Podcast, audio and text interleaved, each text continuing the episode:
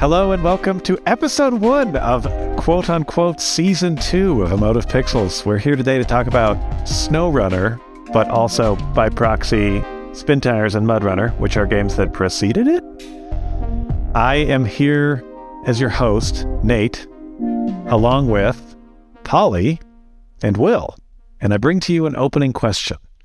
What is the most number of wheels in any vehicle you've ever ridden in? Wow, that's a tough question. Counting trailers? Ridden I it. was wondering if trailers should count. If it was driven, it'd be like, wow. I, think it's like six for me if driven. I'm trying to figure out. So I'm thinking of five ton truck. Can't remember if they have double up tires in the back. I gotta take a little picture. So maybe just nope. I've been in a, a Stryker. How many wheels does a Stryker have? I knew something military was going to come up here. I was very worried that I handed this one to Will. Stryker has eight. Yeah, Okay. and the the front two axles both Articulate. articulate. Good car stuff. This is gonna be a great podcast. Yeah, we're deep in this already. I was going to say 10, just like a Greyhound bus. So for those of you who Oh, aren't sure, that was. Will with his answer. Oh, Will. And Polly here. I'm going to go with eight as well because when I was landscaping, we had a big truck that had like the, you know, regular two front tires, but then it had the doubled up back truck tires. But then there was also a trailer attached to that. So I'm going with eight. Wait, surely you've been on a bus. Yep. Yeah. But I don't know how many wheels are on a bus. They have eight tires in the back and two in the front. Well, then a bus. Okay. Yeah, I guess Uh, maybe a better question would have been the most you've driven. Yeah. It's six for me, just like a dually. Well, that was wonderful and informative. So I figured we should start with the history of this franchise, which began in 2014 by Pavel Zagrebelny, who worked at Saber Interactive. Why don't you give me a has quick explanation of why that franchise question mark is so fuzzy? Well, I feel like we're going to get to that. Okay. but there there was spin tires and then there was mud runner and then there was snow runner and then in the middle of all that spin tires started getting updates and dlc so i feel like in my mind there was kind of a question as to the history. So we can kind of go through what i know of that. Basically there was this guy pavel who worked at saber interactive. He'd worked on some other games from 2008 to 2013 in 2010 as a hobby he started developing spin tires he started the Kickstarter in 2013 and it did unexpectedly well and it became his full time project. And he signed on with Oovee, which seems to be kind of led by a guy named Zane Saxton, who I guarantee is a Final Fantasy villain. Oovee were like a British publisher that was knowledgeable about trains and had a lot of train simulator DLC because they all worked at a train station, which is a very British thing, I think. And then a week after the game went live, that Zane guy was spotted like driving around in the new 135,000 pound Mercedes. Then a week after that, someone threw paint thinner all over it. Seems like there was drama kind of from the beginning. As things went on, Oovee took more and more of the development, and Pavel claims that communication was really poor between both sides. So they kind of almost fell out of contact. There was a weird I, I guess is probably is Zane Saxton the miscellaneous IT manager that lives in Cyprus that has 12 small businesses and umbrella companies? I think Oovee has that, but Zane does seem like the leader. Yeah, that doesn't Um, Okay. sound suspect at all. It's really it's really tough to p- pull this together. This is all pulled from like multiple like Eurogamer articles that I was able to pull up, but there's a whole lot of misleading f- forum discussions and threads that kind of throw Yeah, so like shade on, on, everybody note, involved in this. yeah, definitely. On that note, there was the 2016 interview that Eurogamer did trying to figure this out. And after they like had spoken to both sides, then Pavel claims that Oovee started responding to all of his messages again, and that kind of got stuff kickstarted again into development. You know how it is. You open the email and look back, and you've got two years of, hey, where the hell are you? Just oh man, I don't know how you got blocked. It was really totally a Oh, surprise to me. Spam folder. God, how did that happen? There was a bug like a month later where the game's attempt at piracy check was like fucking up save games on booting the game, so it just crash. And it was delisted from Steam. Pavel claims that like He'd been working on stuff, but it wasn't QA'd because they weren't talking to each other really at the time. Quote, I would never do anything that affects the gamers. In fact, I do my best to make sure the game only brings joy to whoever plays it. From our friend Pavel. This is uh, news to me, both that there is a quality section of the game. well, so yeah, so in 2019, there's a forum post by Oovee that kind of lays out their version of the story that clarifies it wasn't Pavel's game at all, but that he was an employee of them and it was fully licensed to Oovee. So it really was an Oovee game that Pavel just happened to help with, which I feel like the the perspective of him like not being able to communicate and doing development and sending it over to them makes more sense with kind of the bugginess of the first game. Like you can almost believe that. In 2017, Pavel went to work back for Saber, who seemed to have bought rights for future development. And that's where Mudrunner comes from. And SnowRunner is a sequel and a spin-off to Mudrunner. Both of those are developed by Saber Spin-off. and published by Nice. Focus Home Interactive. So that's what brings us here to where we are. But in case you didn't think that was confusing enough, SnowRunner came out last June, I believe, June of 2020, and in July of 2020, Spin Tires came to the mobile platforms. So technically, this is not the newest game in this universe. Well, then there's today. And then, Where- in fact, yes, I gathered us all here today to celebrate the Switch and Steam release of this very game. So, a part behind the curtain, it is May 17th. Happy Steam release day, guys. Are we all going to go Yes. play this on Switch? I certainly assume so. Because SnowRunner was originally only available on Epic, right? Epic. The Epic Store. Correct. It was an Epic exclusive. Those yearly exclusives. I think with all that out of the way, Will, do you have any questions? Is that uh, do you understand now why there are three games in this franchise? uh, yeah, tons of questions. I have Pretty much bad business dealings, but I, I like that you in- introduced it with this because it's a terrible way to, to grab the listeners here, but it's very interesting once we get into our thoughts about the game in, in, in specific, I think. Yeah, we figured we'd get all the boring stuff out of the way first. My favorite thing that I read is he had like vehicle physics damage, a la BeamNG dot Drive, that just never made it in because he claims Oovee was too like incompetent to like handle the feature management on that. Well, it's still not in the game, so Yeah, I was gonna say that's not even in any of the sequels, so I'm not sure about that one. There's plenty of destructibility. It says right there, engine 15. So with that, I bring us into actually talking about the game. I think that this is a game about going slow or not going at all. A racing game about going slow. But I think it's been forecast that Will already disagrees with me right off the bat. What do you think, Will? Yeah, this is totally like a should have had a better example in mind. This is like Kerbal Space Program without all the space. It's great. What, go go deeper, and then I'm going to follow up by asking us to describe the genre of this are, game. are you saying it's a simulation, Will? Yeah, I think maybe that's what I'm saying. Yeah. It's got this incredibly detailed, almost monotonous level of simulation that like you can really um it's like oh there's the one hill over there but in order to get there not only do you need to get across that and worry about all the terrain in the middle. But then there's this whole other extra layer of the UI. I did notice in your discussion that they didn't bring a UI guy on that whole time in any of these games. so yeah, it's like press X and then V, that changes your mode into the double tire under crane mode, which can allow you to transverse the all wheel drive and then backshift into a double braking maneuver off the, the clutch off the ramp because, you know, car stuff. Yeah. But I do really enjoy the thoughtful, here is a long term goal and I can work and do the pieces and slowly make progress and continue to make progress over time aspect of this game. I realize we didn't open with a description of this game because it feels so singular. I think Will's description there did a good job describing kind of the feeling of this game. This is an open world trucking game. I guess this goes great with my point of trying to describe the genre of this game. I like the Dark Souls of racing. It's pretty good, just because it's so slow and punishing. You're in an open world and you make deliveries.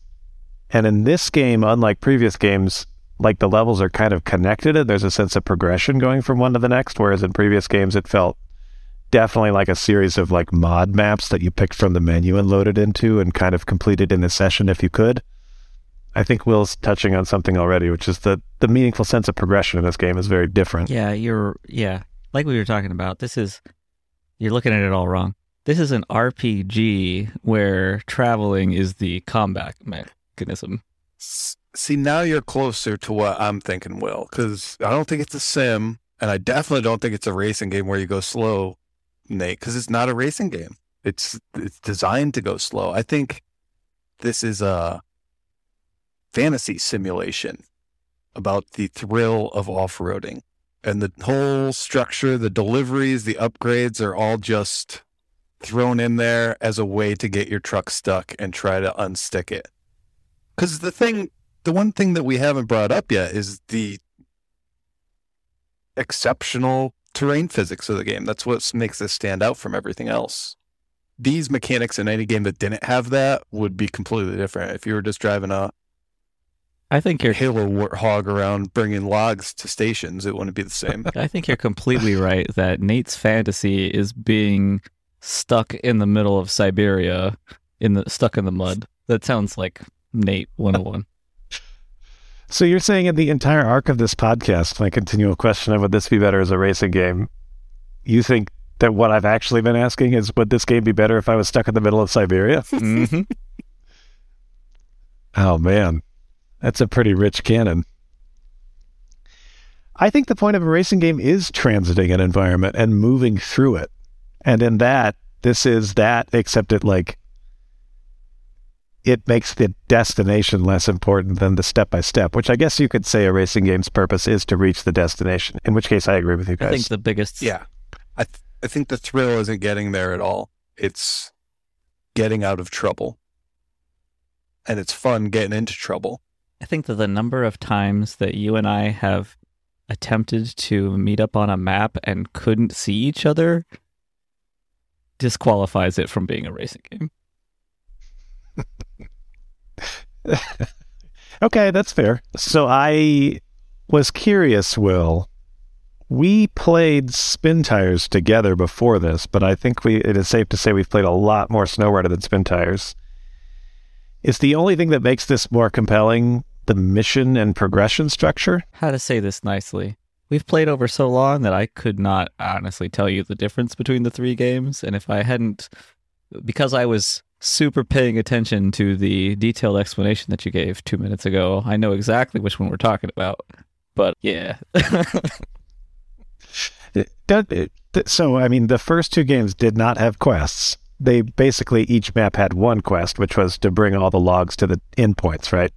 Yeah, more detailed so, quests. That definitely feels better in this game than the previous incarnations. There's actually like quest givers, sort of, in this game, where they try to give you some kind of a story. Where like the original, the first map was like flooded out, so this farm's in trouble. They have farm equipment stuck in the mud and stuff like that. Whereas the old ones were just like, I don't know, utilitarian, like the, the log mill needs logs, so get the logs to the log mill. I think it was because of the way we were playing it, it always felt like a roguelike. Oh, maybe that's the the type of game this is. Aha. Um, where we're trying this map again, only this time we're going to unlock it faster, or this time instead of going across the north part of the river, we're just going to drive straight through the middle of the river. I feel like Spin Tires and Mud Runner were more roguelike in that there was only one goal and you would constantly restart with basically nothing with different approaches. Where in this one, it's kind of like a high, maybe more like a roguelite, in that if you like fail one quest you're doing, you can like end up progressing some other thing. Like if we fail to get somewhere and we complete another mission along the way, or like you can move things closer to their goal in a persistent way. You know, in all seriousness, um, I do appreciate the limited as it may be progression. There are uh, tons of things getting in the way of that you know, looking as nice as you would want it to.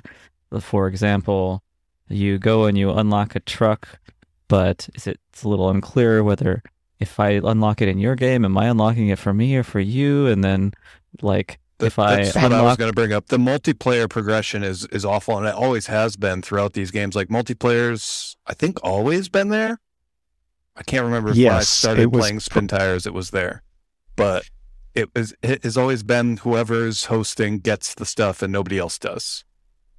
I mean, I it's like if you push back on that a little if you bit. unlock it on one map, but then you put don't put it in your Uber garage, which is only accessible from your garage, and then wait, hold on. We're gonna have like a whole UI nitpick section because it's bad. It's very, and it makes this game much more of a learning curve than actually like the mechanics of the game, which is kind of wild. The first game had multiplayer. I don't know about at launch, but by the time I played it, the second game. So the first game had multiplayer, but no save states in multiplayer.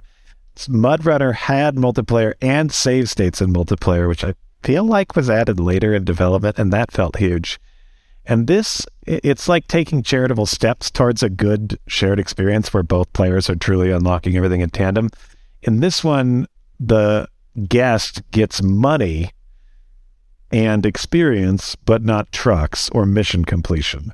So I guess one of my questions is why wouldn't they have just done everything the same for host and player? What are they trying to prevent? Well, I think they want you to be able to to to have your own world and unlock things in your old own world. My only problem with that, I wouldn't even care about any of that stuff if they just let me get into your trucks. Because if I'm going to play with you all the time and you unlock the truck, that's fine as long as we could drive each other's trucks. That's the only problem I have with, it, really. Because that's what I would like to do. Because some of those later stages, like I feel like you need something more robust to get over that terrain and it's just not cutting it with the starter trucks. blue. Yeah, so I was thinking like maybe they're doing it this way in order to prevent you from coming into my late stage game and unlocking the final truck right when I do. But your point is extra valid that you can't even join me at all because we're like so far different in levels and truck abilities. Yeah, Yeah, that makes sense. but it's also, I, I think it's kind of designed that you're not going to be always playing with somebody. It seems like it's more of a you can jump in people's games and playing with your friends was an afterthought, which is sad because I feel like that's one of the best play- ways to play the game. Yeah, I totally agree. There's also a special fondness in my heart for leaving it open and just the weird kindness of strangers that would join and just do like huge amounts of quests like invisibly. Was so weird. it's really the like who are these people? Is that what you do when you like reach end game, do you think? Like, well, this is my life now. This is all of the meaningful progression there is. But there's not. There's like that endless like task generation, I think. I remember that one guy who came in and kept doing all the quests that we were trying to do ahead of us. Like, how did he even? How did he get here? and, and why does he have two trailers full of tires? What? Or the guys that like just followed us the whole time, like right behind us or right in front of us, like our guardian angel. I think the the real special stuff in this game is like grabbing onto each other with the the tethers Winch. and the winch and like riding each other and then when it actually did start to feel like a racing game when we were up on the top of the mountain like trying both trying not to fall o- over on the rocky terrain and then like not fall off the cliff at the same time yeah that, that was some of the really special moments in this game Yeah, I so you guys got me thinking about like the story of this world and how the like plot of Mudrunner and Spin Tires actually makes a lot more sense because like does anyone live in this world or are we the only people? I, I was just listening to a podcast. This is a great, great place to bring that up. There's a Max Fun podcast. It's a, a story break where they take ideas or stories and things like that, and they have to write a script for it or the outline of the movie for it. And they did Snow Runner recently, and they uh, had to make a story. And that was one of the questions that came up: is why is this world completely devoid of all life except for you and your truck? Like, what's the story behind that? And they and had some, someone's filling the gas stations.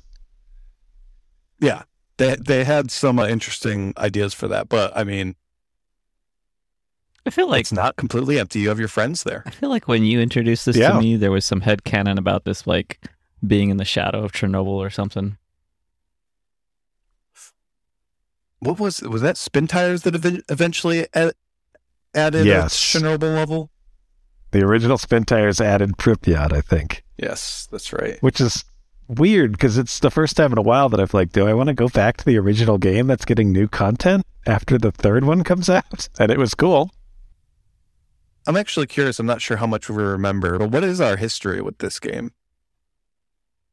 Because I think I started playing Spin Tires first. I don't remember where exactly I heard of it, but I always remember putting on Spin Tires and listening to uh, Mastodon. Probably was once more around the sun when that album came out, and just all night long until like six o'clock in the morning, delivering logs to log stations and shit like that.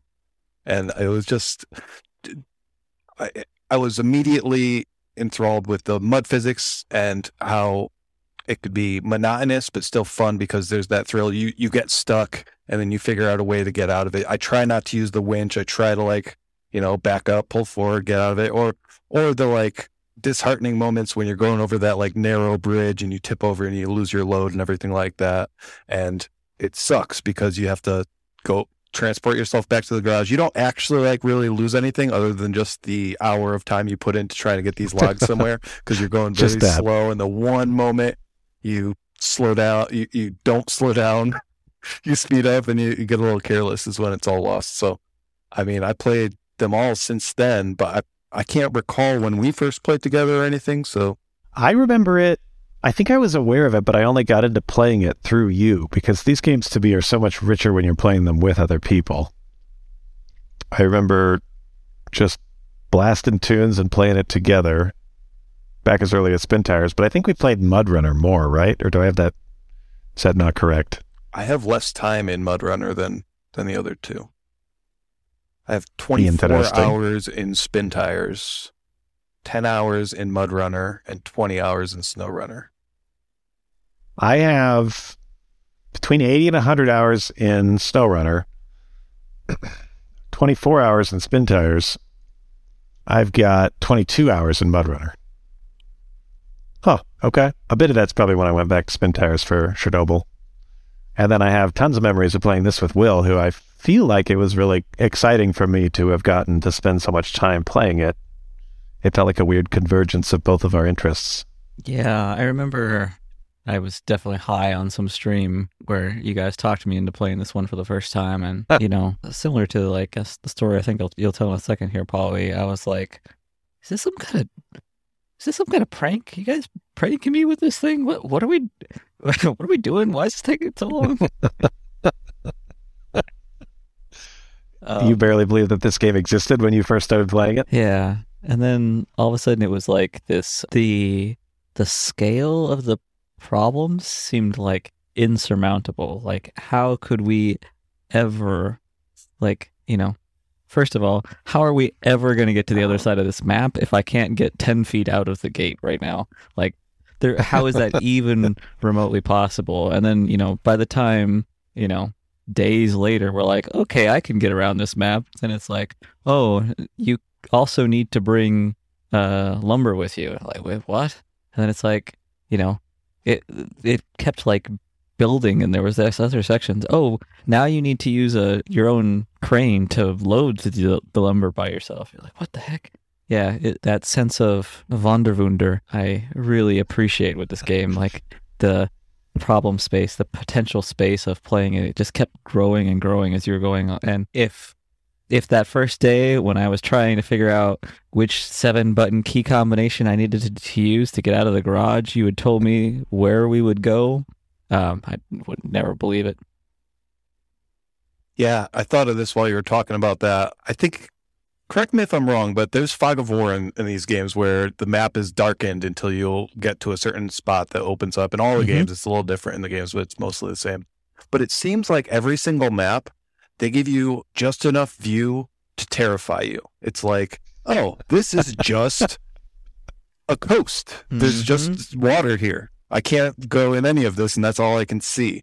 It seems like you always have to go somewhere to unlock part of the map that you can see, be like, oh, there's actually a trail up over this mountain. It's still difficult and it's going to take me 30 minutes more to go that way, but I can actually do it. Yeah.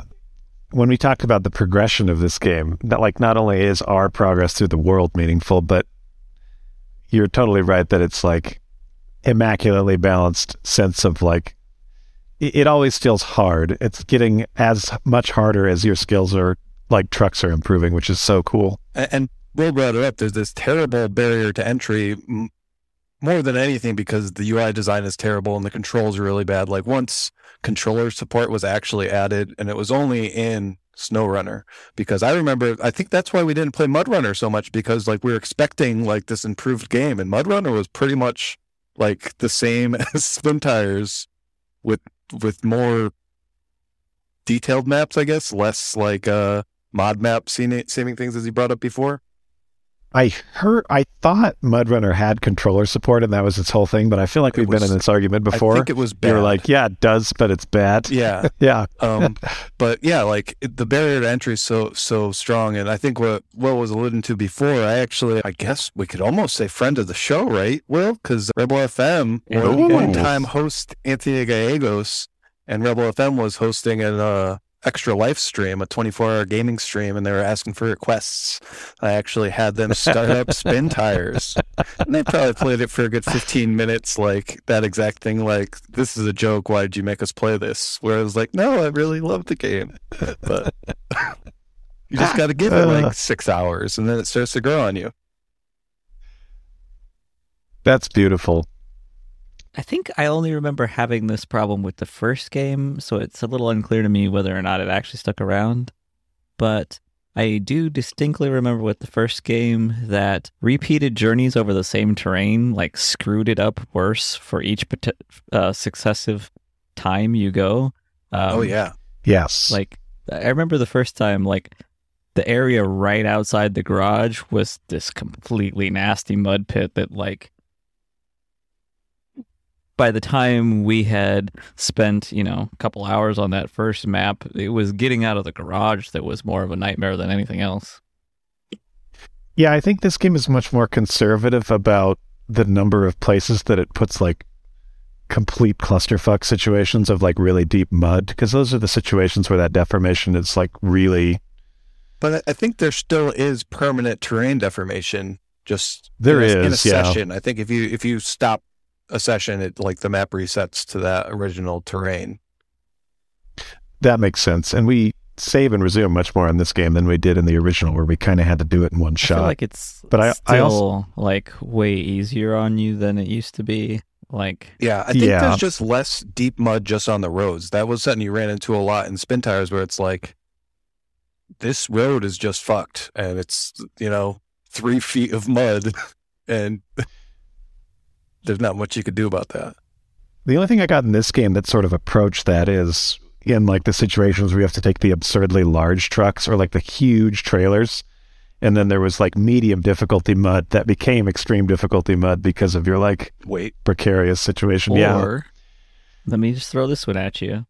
You spend ten extra Uh-huh. bucks and you don't have to worry about it. Yeah, we should talk about that. How you had a fucking like, monster truck, pretty much. yeah, you had such a different onboarding experience.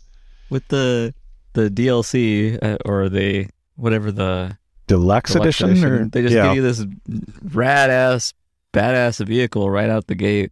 We eventually found that like the one downside is that the fuel was not as extendable as almost any other I don't vehicle. know about that. well. but- I seem to remember that thing flipping over quite often.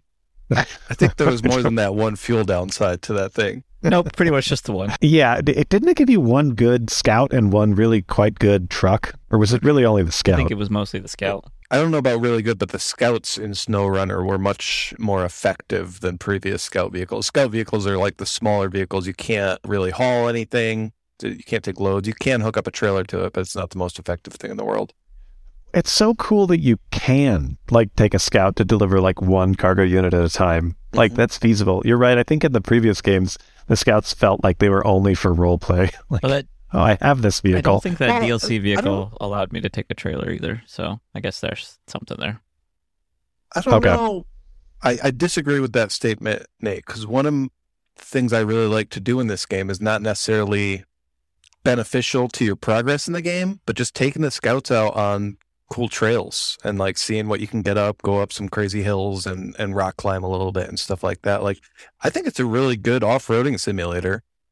It's not the most exciting thing in the world, like uh, tearing down trails at intense speeds, but as far as the uphill struggles and things like that, Absolutely. I, I mean, it's such a I always get jealous of people who like talk about having their podcast game like hundreds of hours of Assassin's Creed. It's just a great way to get through media. For me, SnowRunner is such a good, or any of these games, especially the Steam Workshop maps, which are just nuts, are such good ways to like just kind of relax and chill and like, yeah, wheel basically. As stressful as this game can be, I guess it's not super relaxing, but yeah. I think that's probably a great reason I'll probably buy it on Steam. Is just the workshop support was so like wild. Like, was was it you and I, Polly, that played? I think Mudrunners DLC maps. I believe we checked out just about everything, but you'll have to refresh my memory. This is a couple years ago now. I just remember one with like an ice lake that we like drove out on the ice sheet, and all of a sudden the ice ended, and I just was like, "Oh shit!" and Yep. just slid right over into the deep water. I definitely remember that. I'm trying to imagine like what kind of headspace or what kind of situation I would be in to want to play this on the Switch. That is just this seems like a hardcore ass computer game to me. Maybe it's just the way we play it, but I just can't. That's a great question, Will. Do you I play it been all on thinking controller? about that. It- with SnowRunner specifically? Oh yeah, It's all been keyboard for me. See, I think Keyboard that's a as well. mistake when it comes to SnowRunner. Tell us more, Polly. They actually did really good controller support on SnowRunner. This is one of the things that I was most excited about when this came out because the UI we've talked about multiple times. There's multiple menus that come up to hook up your winch, to start your engine when it stalls, to to change your gears and things like that. And on most of them on mouse and keyboard is just moving the mouse around to the menu and, and doing it. But they did a lot of good like hold right bumper, left bumper, and press up, down, left, right, things like that on this. But more than anything, it's the triggers pretty much your acceleration. Like there's a huge difference trying to go up a hill with a quarter or half pull of a trigger than trying to go up full acceleration because you're just going to spin your tires. Hence the name. Oh, Whoa. You're right. I think I was leaning on gearing to get a lot of that. Yeah. Which and then you combine, you know, yeah. low gear and a little bit of controller. It, it's it, it feels great. That's how most recently, my most recent experience with you, Nate, of trying to get up that big hill. Me and my Hummer, and you and your Russian Jeep thing. Mine had a higher center of gravity. That's why I kept flipping over backwards, damn it. Ugh. But yeah, you're right. Anytime I test the throttle, I just flipped over backwards. yeah, and those those were the fun things. If you didn't run out of gas, I would would have loved to hook a winch up to you and tried to pull you up with my manlier truck up that hill. The number of stories in this game, there's just so many dumb things that happen. Remember, Will, when we like needed to get the big truck from the bottom of a like hill up like a really narrow slotted canyon full of boulders, and there was like many ways we could have done it, and we committed to the dumbest. Yeah. Then the whole thing started because I tried to pick up a quest that you had already started, like who knows, probably weeks ago, and you got to this point and was like, "Nah, that's impossible. No way we're gonna do that." And I looked at it like, oh, "Yeah, Oh, we can yeah. make that work." That's right, because I and my game had gotten it what I deemed like irrecoverably screwed, and I like heard you say that you were doing it. And I was like, oh no, not that. And you're like, no, I got this. And I was like, what a fool. And then we did it together. yeah, that was great. or I, ha- I don't even remember if it was you or Will, but trying to to originally unlock the Hummer in Alaska, it's like at the end of this completely snow covered trail right on the edge of a frozen lake, and trying to drag it through the snow over this snowy trail, and I ran out of gas, and then one of you came over with your super truck and just was like, "Oh, what's the problem here?" and just freaking pretty much picks it up and throws it out of the trail. I have so many memories of the place in all of these games, and I think SnowRunner did a really good job in building like a just an amazing world that was always like pretty to look at. even when it was ugly, it was pretty. It's very weird. Yeah, it, it, it's the the day and night cycle does a lot for that because you're struggling throughout the nighttime, and then all of a sudden the sun comes up and it looks all. Uh, sun comes up over the trees and everything looks all. I, I don't know. It's a it's a pretty game for sure in its most in in the ugliest way possible, but nature looks nice. Or being like in the cockpit, looking out through like shit brown stained windows covered in mud, and it just like oh, the texture of all this is just glorious. Yeah, there was something about like the last time I came back to the game and like real looking at the menu. The menu is like just you know singular shot of the game. And like, man, this looks really good. But there's just some something about when you're in it and like digging through menus and like struggling for stuff that you can't take that second to take a breath and look around. There, I can only think of one or two times where like I drove up to an Overwatch and stopped and was like, "Oh shit! Actually, this game does look freaking amazing, doesn't it?" It's this game tries with the watchtower where you can like engage that camera view that like pulls out and like swoops over the area, but it's like never focused on a big enough area of the map. I wonder if that's a technical limitation. To me, it always feels like the camera's like mostly looking at the ground and really you just have a view of the watchtower. I think also, eh, yeah, I think that the snow in this game helped the game seem prettier just because it's less brown. Like the levels with all white snow are just very stark and crisp and clean feeling in a way that the previous games didn't really get. So I think that the like inclusion of snow really lent to that. I do think that Which, the actual watchtowers in this game to unlock the map look a little bit better than the ominous black tornadoes that were in the previous games. yes, I think that as well. I almost forgot about that. Yeah, that was that's kind of I, what was that even supposed to symbolize? I don't know. There's some great SnowRunner or Spintires lore out there somewhere. I'm sure if we dig deep enough into Reddit. The power of the mighty black tornado. I think in talking about the snow, I was thinking about there are definitely some snow sections of this game that feel as hard as those mud sections of the first game to me, but there's also not as much snow in this game as I would think. Did you what did you guys feel about the like the inclusion of snow? Did it feel like more of the same or did this feel different from the other games in some way? I'm with you. I think the snow really added that difficulty that was kind of missing from the first level. I think the first level in this, where is it again? Is it Michigan? You start in Michigan, yeah. I think they did a good job of having like a slightly flooded town, but there's like plenty of uh, roads you can drive on and everything, and getting you into it a little bit easier than the previous games did. But yeah, I only got to the first snow level, which was Alaska up there at the pipeline. I believe eventually you go to like Siberia or something like that. Which I don't recall having as much like deep snow. Am I crazy, Will? Do you remember the later levels? Nothing really distinctive coming to mind. I, I remember there, you know, being a couple of them that are snow covered. One of the things I I did particularly like was the how they varied the size of the maps. Like some of them, I, I was remembering one. I think it's in Alaska that feels like you, you start to think about it as a full region instead of actually the maps.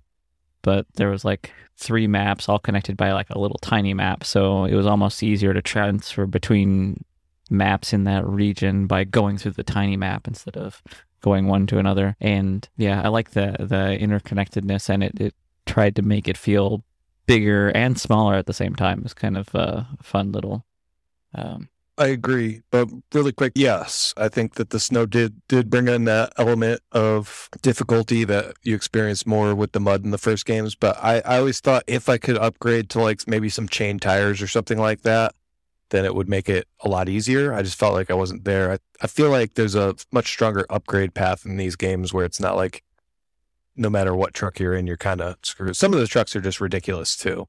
I feel like they're overpowered for things. But as far as Will's point, even like just without the maps being connected, like you go through a tunnel to get to this this next part of the map, I feel like this newest game did a lot better job of making the maps more dense where there were a lot more trails throughout to get to different places. And the game was always open world, and there was common times in the in the older game where I felt like I found a way just through some woods, completely off any trail or anything like that, that was better than staying on the trail.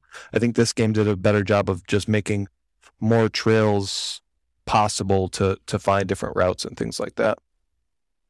I don't yeah, I mean, I think this game had just every map was just so dense with stuff. I feel like I've seen every square inch of all of these maps in a way that no other game has like propelled me to do just through its like main missions. I don't remember feeling as much that way in the original games because it just felt like it was so much harder to even get down the main roads. Yeah, the only thing that took me out of this game more was like playing with you guys. I felt like there was so much more to do in these maps. Where I felt like we just kept always going off on our own ways. Where like I'll do this mission, you do this, I'll unlock the map and everything. Whereas what I really like to do in this game is just like drive down some trails with my buddies and stuff like that. Where I feel like we we got away from that because we wanted to do things, we wanted to unlock things and get stuff, but at the same time, some of the fun was taken out of it. Where it's like we don't even need to be playing this together at this point. I- you know, you're unlocking stuff for me, and I appreciate that, but we're not actually interacting at all. Yeah, I felt like there was, and maybe this is just like things that I thought were going to happen, or, but I feel like there was more interactivity in in some of the other games. There's stuff like the having multiple garages on a map. Like I remember us working together a whole bunch just to be able to unlock a second garage so that we could start doing other things over on the other side of the map like and actually in in snow tires once we started like loading up resources onto other people's trailers that those kinds of things the interactivity between people really felt cool but yeah I, I think i feel like it's definitely missing something that that we could like straight up voltron some shit Snow Tires, did did Will just announce the forthcoming sequel to the spiritual successor sequel? Yeah, we're back to Oovee now with snow tires. How great would that be? so I think I bear some fault in that in our group. Like this is the first game I can remember in a long time that I was like compelled and obsessed by the progression. Like when you guys joined, it was like primarily useful to help me complete more missions in my world, which is interesting. And the previous games felt more like they had less to do in a way that they'd be just like yeah, yeah, you're totally right, Polly. We all kind of bonded together for similar things to do. So that's not really a fault of this game, but it's there almost might be too much to do on each map. I'm probably wrong, but I seem to remember there was just a whole lot of logs you had to move from log pickup stations to lumber mills. And I just remember all the time we would, you know, everybody would need to bring some logs and, and put in a little bit to this one objective. And that's something that you don't find a lot in these missions where it's like, we all need to work together for this one quest, where it's more like you take care of that quest and I'll take care of this quest and things like that. Yeah, I think Will's use of Voltron as a verb is totally I- I do Would also be really cool. Remember, we were trying to get some big honking trailer, and I think at some point you had it winched to your truck, and I had you winched to my truck, or something like that. that sounds right. Yeah. and i would love us And- to like what if we had to like repair a crane right so you have to like two people who both have to crane it up and then somebody has to drive under it so that you put it back down like you could do some really cool stuff with multiple people but yeah Yeah, I totally agree. Yeah, I think like half of that is us choosing, but the other half is you're right. The game doesn't really have like most of the missions are designed to be completed by one person. So it's like two people can, I guess, theoretically race, so which might help it get done faster, or each take smaller loads. But that's not. and then that doesn't feel like everyone's contributing. It feels like everyone's racing. and then the winch the winch is probably like the key best feature of this game and so we should talk more about it but i do think that it has the limitation that only one active winch can really be active on a thing at a time so you can't Yeah. like Yeah, that previous thing I brought up where Nate was dragging a trailer and I was trying to drag Nate, and it broke the heck out of the physics in the game because everybody was just kind of bouncing off of each other. Having both of us hooked up to one trailer would make this game like amazing. Yeah, I wonder why that's. I mean, I guess it's got to be a limitation of the engine he slash they built, but that would be really cool. Yep. But I think again that would kind of Coming move the game. Snow, And, t- snow tires. Yeah, and I mean, I could see because actually, and you know, uh, again, back to the the Wonder Wonder. There's stuff like I think there's mining in this thing. Like you could set up a mining device, and then maybe you're like hauling iron around. Like it feels like this game is right on the edge of doing some really cool, crazy, complicated stuff that, uh, yeah, I'm not actually even sure that's in this game, but Yeah, I remember your first 10 hours were kind of a series of what's a seismic activator or whatever, seismic Mhm. stimulator or whatever it's called. like, where's this going? Yeah, there's so many things that.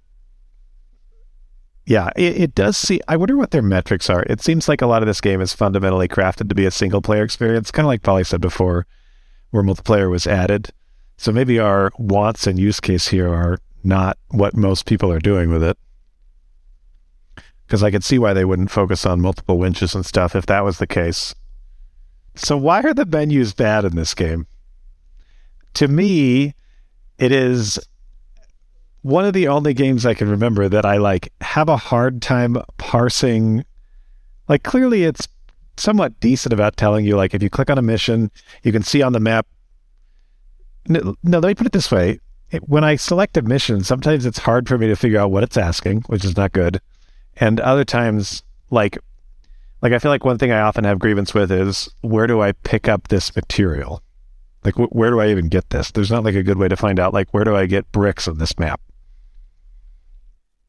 Do you guys have things that like spring to mind? I assume that was a shared experience by It- both of you. It feels like wh- I think about design, you, you start breaking things down into use cases. Like, okay, if somebody's going to sit down here and they're going to want to perform this action. And so, in order to be able to perform that action, they need these kinds of data available, they need these kinds of options, and this is how they would go about that process. This whole UI feels like all right, now I built on driving, and now we'll put missions on and over in this section, and then over here we'll put on some resources, and they just like kept bolting things on and like just putting it wherever it fit, and it never had that like pass of how does this actually work? How are we going to interact with these things? You know, things like I mean, in the first game, looking at and navigating the map took us forever to figure out. In this game, we uh, honestly, I think we were 20, 30 hours in before we found out there was a menu that told us the status of all of our all the quests on the map. Do you remember that, Nate? yeah where we discovered how to see where our trucks were Like, what? What was that the f4 menu like whoa this is useful Yeah, it feels. It just felt like it. You know, somebody had this idea. Oh yeah, menu that shows you where all your trucks is. That'd be useful. We'll just put it in here somewhere. I don't know. Put it on one of the F keys or something, and then like, you know, if now that we've got this menu and you're like, oh, I can see this menu. Let me put this thing on there. Put this thing on there, and and that menu gets beautifully built out. But nobody. But I mean, it, we were never onboarded on how to get there. So yeah. I, I think the function menu, which you bring up with like the one in the bottom corner with like attached trailer and all that, is like a great example. Like it's been kind of the same in all the games, and it's really elegant in how quick it is to get to and how minimal and non invasive it is. Like if that was like a modal pop up, that would be pretty bad. But at the same time, like you're saying, Will, like is that really what like a UX designer would conclude the best way to like detach the trailer is? I mean, I guess it's better than like a corded hotkey, which I wouldn't put past this game. There's like a whole Wow, I can't believe that you were used the word elegant there, though. I, What- I, I don't know if that's what I would go with.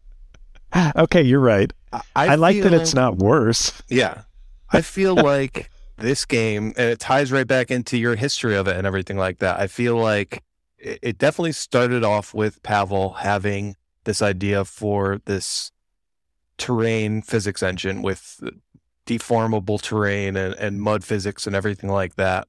And you don't see that in a lot of games. Like Uncharted 4 did a little bit with their Jeep section, a very tiny bit, but I'm surprised it hasn't come into more games. But I feel like they had that and Oovee, I feel like they kind of put in more of the I guess I would compare it to like the truck simulator games where it's like, oh yeah, well we have to get like real world trucks and have like some kind of realistic missions with logging and things like that. I feel like they kind of put it pulled in that with their history of train simulator and things like that and made it more of a sim game. But I feel like they never got anybody, and I'm surprised it didn't happen once they went back to Saber Interactive and everything like that with Mudrunner and Snowrunner. That they did get these somebody to be like, no, you need to completely revamp the UI completely to this and, and make it more user friendly for controls and everything like that. It reminds me of How about what that for- show on um with the um I'm so excited. What are you going to say? On HBO. The uh I don't know, but I want to riff for a second and say that the reason Uncharted 4 had that section is because they hired Pavel for a month. really? Duh. No, but that would be a great. Well, I mean, we don't know, but I don't think so. What's the show where it's all about the uh, software designers and everything like that? You Silicon Valley? Yeah, Silicon Valley, where they have that app come out and he gives the code to all his coder friends and everything like that, and they're all like, "Yes, this app is amazing." And then the the one girl who's like in charge of marketing and whatnot, she's like, "It's terrible. I don't. Why is everybody saying it's good?" But she doesn't want to say anything. It's because she didn't understand like design logic and stuff like that. Like, yeah, for us picking up this game, we can figure this stuff out. But if you don't have any experience with games or anything, then it's not the easiest thing to figure out in the world. Definitely. I do think all of these games are an arc away from that physics toy box, and there's just parts that haven't been like fully lifted away from that yet, right? It, it Like- stayed clunky throughout. Yes. There's a there's like this elegant It's elegant kind of charming now in its clunkiness, though. Sorry, Will. there's like this elegance that you get through iteration that it doesn't feel like this game has. Like authors talk about like editors being able to make a book better by cutting out pieces, right? Same with games. Like sometimes you can make a better game by just cutting out pieces. It feels like that's what this UI needs is like, okay, let's bring it back, figure out what needs to be on the screen at any point in time. Do we really need to have four different states? Like the the way that we add waypoints is to go two menus in and then right click, then middle click, then drag, and then right click again. Like, you know, smooth smooth And- some and- edges. And back to the waypoints, you can set waypoints anywhere on the map, but you can set multiple waypoints to plot out your course. But you can't which is awesome. delete just one waypoint in the middle. If you mess up, you got to delete Nope. the last waypoint. So you have to go all the way back in your trail and everything like that. But let me ask you, Will, because we were talking about this game could be it's so close to this and it could do all these things. Would we rather have them completely revamp the UI and everything and make it less clunky, or would we rather add more to it and just keep bolting on to this beast as they've been doing? More bolt-ons. Well- Well, can I interject before Will answers? I think Will's answer is going to be great. But in doing kind of the research for this, I was reading reviews of Mudrunner, and a lot of people were like, should you upgrade from Spintires? And it was a 50-50. Almost everyone said like, probably, but here you're losing as much as you're gaining, which does speak to that iteration and like editor by design. I don't think those were huge things that were lost. I wish I remembered more of them at the moment, but I, I do think it is being iterated on. Okay, should we keep bolting on? Yeah, I mean, it's like, which brain do I want to use, right? As a the gamer and the guy who likes the you know really cool obscure stuff, I'd like them to absolutely bolt more things on, right? But if I think about like my business brain, like by making this game 200% more approachable, you could probably grow your audience by a thousand percent. And then by having that bigger audience have like the money and interest and all that to go back and add the stuff later. Like it it yeah it feels like that that onboarding hurdle. I mean you, you talked about the what do you call it? The skill ramp for this game being more of a cliff than a, a ramp really. Like getting people into the system getting the the people comfortable with uh, where this thing can go could really make it awesome. Like eventually throw Factorio in there that, you know, have resources tying to other resources that you have to drive and yeah, I'm all for it, but you know, you got to get people in there first. Speaking of bolt-ons, that brings us to our next segment, Polly's Power Up Patch. Oh, So this is where one of us, I'll start, patches the game and adds in functionality, and the the other people have to also add on keeping those same add-ons to the game. Oh, that's how right. Okay. work. So for my patch, we are going to add tow motor. So now it's endorsed by the Cars franchise, and Tow Motor is the mascot. Or Tow Mater, is it? Tow Mater. Yeah, Tow Mater. Is his full Um, name Tow Mater? And and Wow, isn't he, I just got isn't he voiced by Larry the Cable Guy, or am I imagining that? Sounds right. I Yeah. So now all the trucks talk, and they have uh, semi-cartoon faces. It'll have, add a little bit more liveliness to the world, and you know, Okay. And I'm going to go next if that's okay. All the quest givers are characters from Frozen. It is SnowRunner, so that does make sense. Yeah. So you got to like Well, what could transport you- Elsa to her frozen palace and things like that.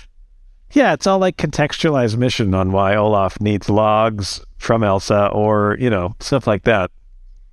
I, I guess we should ask: Does uh, Disney own Saber Interactive yet? Yet is uh, doing a lot of the lifting in that sense. I think it's a part of the Well, tell us group. what you improve.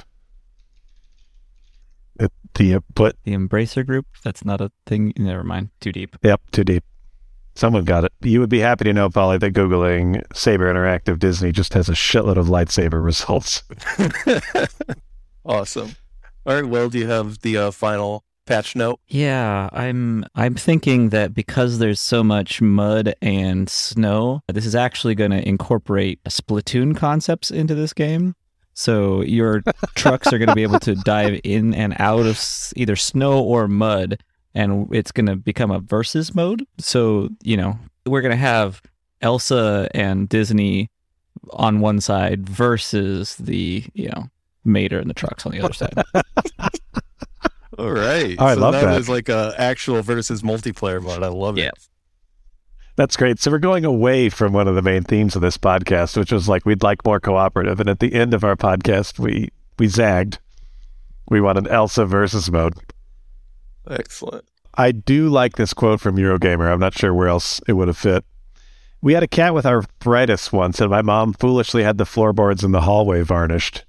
The cat would leave the room moving forwards and then hit the floorboards and go sideways for a little while before coming to a stately rest in the middle of nowhere, totally unable to move or get any traction. It was horrible for the cat. I think we gave in and unvarnished everything, but it's brilliant in SnowRunner because it's a new kind of disaster to think about. So this is our first episode of season two. Do we feel like ratings are so 2016 and we're beyond it, or do we want to kind of talk about how we would score this game? At the very least, I think we need to give our final thoughts. I think we should still leave it up to the host. The individual. Yes. Oh, okay. That sounds good. Why don't I go last? Will, do you want to go first? Um, you know, at the end of the day, I really enjoy this as a social experience. I love playing it with my friends. I would, you know, there are pieces I would like more of. Like I said, uh, like this could keep going and become the Voltron Factorio simulator of my dreams. But right now, it's a good way to hang out with friends, and I really appreciate it for that. Excellent. Oh boy. Um how do I feel about SnowRunner? I think SnowRunner is the game I always wanted from Spintires, but I feel like I played so much of Spintires, I'll always have a fondness for that as well. Uh, I think that's come up a couple times where I kind of miss the simplicity of the old game. But at the same time, these levels are awesome. They look better. Even in the older games, they still had some of the like soft tire physics to match up with those terrain physics. And I think that's absolutely what makes this game more than anything is it does something that no other game I can think of does with with terrain physics and driving other than Uncharted 4 and that wasn't really the same thing, but it, it did get a little bit. But even more than just a social thing, like just driving around by yourself in these trucks feels awesome. It's spooky at nighttime. It's exciting. It's frustrating, but you get this level of achievement in a driving game that you don't get as simply in other driving games. I think you can get it in other driving games, but it's usually just about winning races or, or making this corner. Where in this, it's like the simple act of getting up a hill while you have a trailer attached or completing this quest that took you 45 minutes to do going five miles an hour down the road. Just that level of achievement, it, it brings joy to me. More than I can think of any other driving game has. Not that I don't like racing games, it's just something different. It, I wouldn't classify it as a racing game. I'm not too sure what it is. It's closer to like an American truck simulator, but much, much more exciting. But I don't think it would be possible for me to rate this game at all. So I'm going to abstain as well. You know what? Screw it. I'll rate it. I, I think I think it's an I'll go with a 10 point scale for this one. And I think it's an eight a, a weak eight, a strong seven and a half, because boy is it clunky, but it's like charming in its clunkiness. So yeah, I'll go with eight. Beautiful. I think for me, as has kind of been discussed and has become more clear in the time since our last podcast, one of my main things that I love about games is sense of place and movement through that sense of place. And I don't think any game I've ever played does it better than this. I think to our earlier point, there's like a lot of games have traversing the environment as a byproduct of other goals. And I really feel like this game gets really close to making just that movement and living in the space the goal. And that's like one of my favorite things about games. And I think this, like, the way that the multiplayer works in this, where it's like a balance between co-op and just like coexistence, and you can like hear your friend cry out in dismay as their vehicle flips over on the other side of the map, and you can like evaluate whether you should go save them. There's so many things about this game that are just so special to me, and I really love that I've been able to share this game with someone, and I'm happy that you guys found joy in it too, just because it feels so weird and totally singular. I totally agree that its clunkiness is part of its charm. It feels like yeah, it feels like its own thing. Would this game make sense if the menu was good? Would it be the same game? Would it be something else? I don't even know. If I like clearly understood the missions, would there be like the thrill of failure? I, I don't know. It's hard to say. I think you're totally right to rate this as an 8 out of 10, but I feel like the time I've had with it has truly been like a 10 out of 10. And I'm excited to see what comes next for the franchise. And I sure hope that if Pavel was the guy that really was responsible for a lot of this, that he's been treated somewhat financially well by this because it's a pretty amazing thing he's made. And I think that'll do it unless anyone has any final thoughts. Excellent. Well said, Nate. My final thoughts would be for people to play this game, check it out. It's doing something different. And I hope that this kind of technology makes it into other games because I feel like that would be exciting. I also want to once again plug the podcast that I can't remember the name of. The Backspun broke yes. something story uh, break. Uh, story break yes story break. It's an excellent episode. It's very fun finding out the lore of snowrunner. I had heard ads for that but the fact that there's a snowrunner episode is really enticing. One thing probably worth saying is rumor has it this is coming to game pass. I think this is a great game pass game. Yes, i think even people that absolutely. don't think they're into driving games should definitely give it a try but i think with that we will wrap it up and call it for next time talk to you all soon.